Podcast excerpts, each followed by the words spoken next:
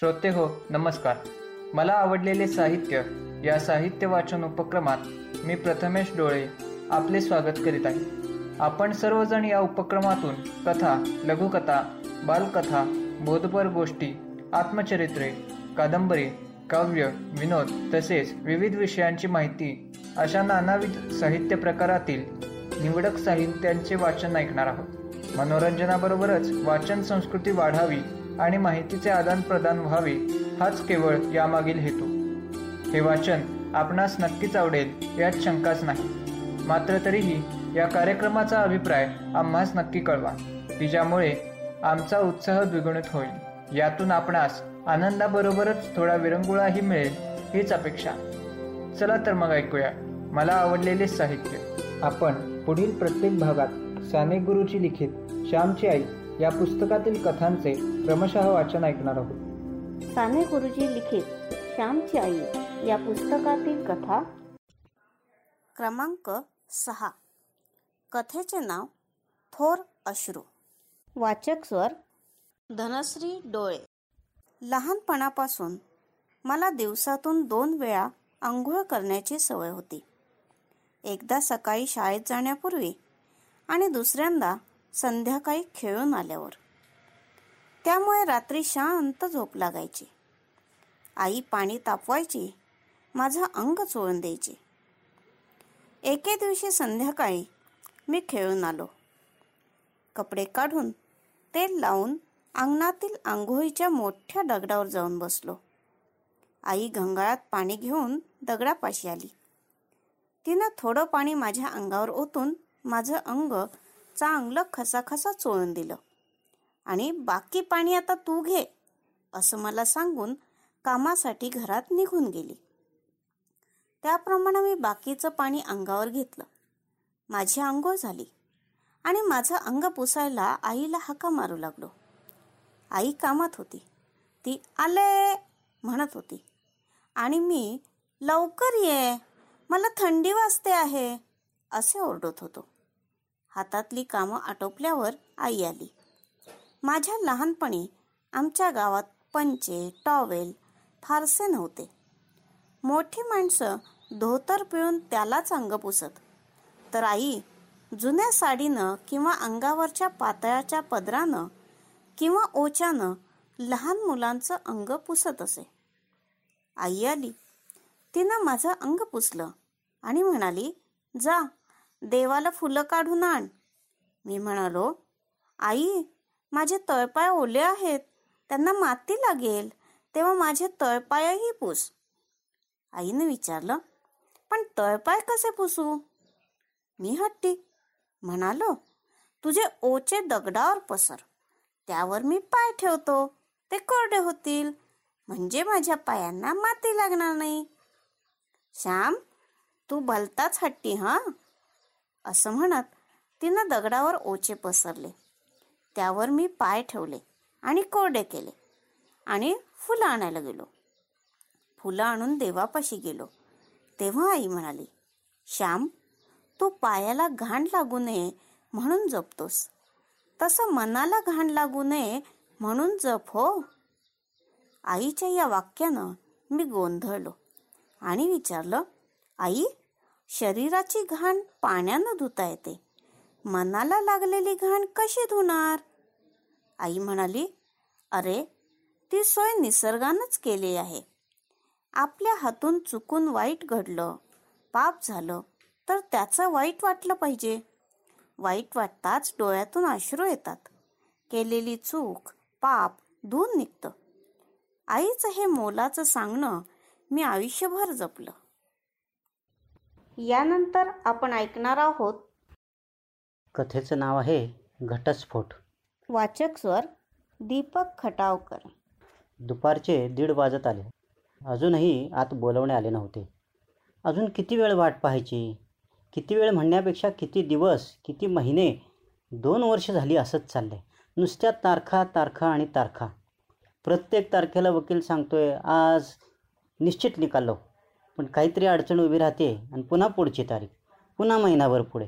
कधी निकाल लागतो आहे आणि कधी एकदा सुटका होती असं झालं वैदेही विचारांच्या तंद्रीत असतानाच अचानक धाडकन आवाज झाला. चमकून तिनं तिकडं पाहिलं तर तर श्री रस्त्यावर पडलेला बाजूला मोटरसायकलवाला गाडीसह पडलेला. आता तर माझ्याजवळ खेळत होता आणि तिकडे कसा गेला? कधी गेला? झटकन वैदेही जागेवरनं उठली आणि धावतच श्रीकडे गेली. श्री श्री काय झालं बाळा? काय झालं बाळा? श्रीची अवस्था पाहून वैदेहीला शॉकच बसला. तिची बोबडी वळली. काही सुचेना. वैदेही भोवळ येऊन तेथेच पडली. झेरॉक्स कॉपी आणायला गेलेला सारंग अचानक गर्दी का वाढली आहे म्हणून जवळ गेला. पाहतोय तर काय? श्री रक्ताच्या थारोळ्यात पडलेला. शेजारी वैदेही बेशुद्ध. काय झालं? काय झालं? जमलेल्यांना प्रश्न विचारू लागला. ॲक्सिडेंट. कोणीतरी उत्तर दिलं. सारंग पटकन खाली वाकला. श्रीला उचललं आणि आपल्या गाडीकडे धावत सुटला. मागच्या सीटवर श्रीला ठेवलं आणि वैदेहीला पण घेऊन आला. तिला पुढच्या सीटवर कसं बसं ठेवून सीट बेल्ट लावला गाडी सुरू केली आणि दवाखान्याच्या दिशेने निघाला. निघाला खरा पण कोणता दवाखाना? दोन तीन दवाखान्याजवळ गेला मग लक्षात आलं अरे लॉकडाऊन. लॉकडाऊनमुळं खाजगी दवाखाने सगळे बंद. आता काय करायचं? स्त्रीचा रक्तस्राव तर थांबतच नव्हता. सारंगला घाम फुटला. तेवढ्यात ट्रॅफिक पोलीस शिट्टी वाजवत जवळ आला. थांबू नका चला निघा. सारंगनं ट्रॅफिक पोलीसला घडलेला प्रसंग सांगितला. घटनेचं गांभीर्य ओळखून त्यांनी सिव्हिल हॉस्पिटलला फोन लावला आणि सारंगला सिव्हिल हॉस्पिटलला जायला सांगितलं. गाडी पार्क करत होता न होता तेव्हाच सिव्हिल हॉस्पिटलचे कर्मचारी स्ट्रेचर घेऊन आले. पटकन श्री आणि वैदेही दोघांनाही स्ट्रेचरवरून घेऊन दवाखान्यात घेऊन गेले. येवल्याशा स्त्रीला डोक्याला मार लागला होता. ऑपरेशन करावे लागणार होते. अतिरक्तस्रावामुळे रक्त चढवावे लागणार होते. डॉक्टरनी सारंगला बोलवून घेतले वस्तुस्थिती समजावून सांगितली सर्व शक्यता सांगितल्या. काहीही करा पण माझा श्री मला हवा आहे. सारंगच्या डोळ्यात पाणी तरळलं. डॉक्टरनी सारंगच्या पाठीवर हात ठेवला काळजी करू नका. सिरियस आहे पण आपण ते सर्व ते प्रयत्न करूच हां? काही काळजी करू नका. असा धीर दिला आणि औषधाची चिठ्ठी सारंगच्या हातात ठेवली. वैदेही कालपासून शुद्धीत नव्हती. तिचे ब्लड प्रेशर काही केल्या कमी येत नव्हतं. इकडे आड आणि तिकडे विहीर. दोन वॉर्डमध्ये दोन पेशंट दोन्ही पण सिरियस काय करावं? घरच्यांना फोन केला. लॉकडाऊनमुळे वाहतूक बंद. कोणीही मदतीला येण्याची शक्यता नाही. मित्र त्यांनीही शक्य तेवढी मदत केली. पण एकटा किती पाळणार? सारंग सतत टेन्शनमध्ये होता. कालपासून त्याच्याही पोटात अन्नाचा कण नव्हता. नव्हता म्हणण्यापेक्षा जगण्यासाठी खावे लागते याचं भानच नव्हतं त्याला. सारंगला चक्कर आल्यासारखं झालं. तोल गेला. पडणार एवढ्यात कुणीतरी त्याला सावरलं. काय झालं? चक्कर आली. काही खाल्लं आहे का? नाही. जरा खाऊन घ्या. अशक्तपणा पण दिसतोय. सारंगला भूक लागल्याची जाणीव झाली. पण बाहेर कुठं काय चालू? सगळंच बंद. आता काय करायचं? शेजारच्या पेशंटचे नातेवाईक सारंगची परिस्थिती जवळून पाहत होते. त्यांनी सारंगला त्याच्या डब्यातला शिरा खायला दिला. दिला म्हणण्यापेक्षा जबरदस्तीनं खायला घातला. आता कुठं बरं वाटत होतं? तेवढ्यात डॉक्टरनी सारंगला बोलवलं. डॉक्टरांच्या जवळ सारंग पुढ्यात उभा राहिला. वैदेहीची प्रकृती सुधारते बरं का सारंग? थोड्याच वेळात पूर्ण शुद्धीवर येईल. काही काळजी करू नको हां? आणि श्री?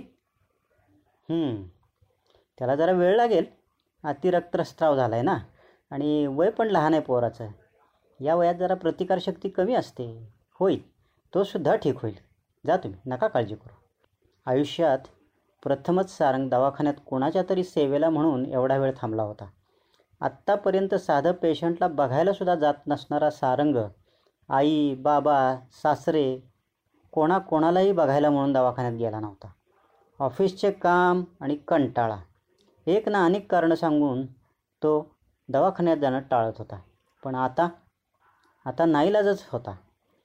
अशा प्रसंगातूनच घरच्यांविषयीचं प्रेम जिव्हाळा आपुलकी निर्माण होते याचा अनुभव सारंग प्रथमच घेत होता.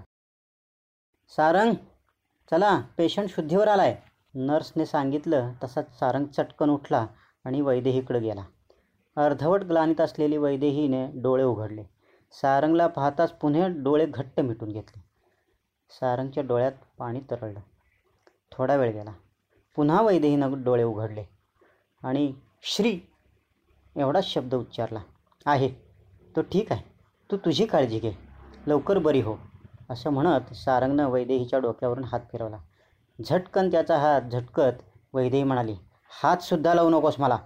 हो बाजूला. माझा श्री कुठं आहे? मला माझा श्री दे. दे माझा श्री. तिचा आवाज चढला होता. डॉक्टर जवळच होते. म्हणाले शांत हो पोरी. वैदेही शांत हो. आहे. श्रीसुद्धा उत्तम आहे. थोड्या वेळाने मीच आणून देईन त्याला इकडं हां? या माणसाला बाहेर काढा. वैदेही रागातच म्हणाली. याचं तोंड देखील मला पाहायचं नाही आहे असं म्हणली आणि ओक्साबोक्षी रडू लागली. डॉक्टरनी सारंगला बाहेर बोलवलं. काय झालं? सारंगनं सत्य परिस्थिती सांगितली. कोर्टात घटस्फोटासाठी अर्ज दाखल करून आता निकालापर्यंत केस आल्याचं सांगितलं. आणि सारंग हमसून हमसून रडू लागला. डॉक्टरांनी त्याला धीर दिला आणि म्हणाले बघतो मी. काही काळजी करू नकोस. संध्याकाळी डॉक्टर वैदेहीच्या रूममध्ये गेले. तिच्याशी सविस्तर चर्चा केली. तिच्या दवाखान्यापर्यंतचा प्रवास उपचार सारंगनं केलेली धावपळ श्रीची अवस्था सारंगची मानसिकता या सर्व गोष्टी तिला समजावून सांगितल्या. दोघांचं भविष्य याविषयी थोडंसं तिला उपदेश केला. श्रीलाही तिच्याजवळ आणलं गेलं. तिच्या मनातील राग संशय सर्व दूर केलं आणि सारंग वैदेही आणि श्री हा त्रिकोण पुन्हा एकदा घट्ट केला. लॉकडाऊनमुळेच खरं तर हा प्रेमाचा त्रिकोण पुन्हा झाला होता. लॉकडाऊन जर नसतं तर आज कोर्टाचा निकाल लागून कदाचित पुन्हा हे तिघं एकत्र दिसले नसते. याचबरोबर आम्ही या भागात आपला निरोप घेत आहोत. परंतु हा उपक्रम आपणास कसा वाटला हे अवश्य कळवा. संपर्क क्रमांक नऊ दोन दोन सहा सात सहा दोन नऊ नऊ सात. काळजी घ्या. आपल्याबरोबर इतरांचीही. भेटूया पुढील भागात. धन्यवाद.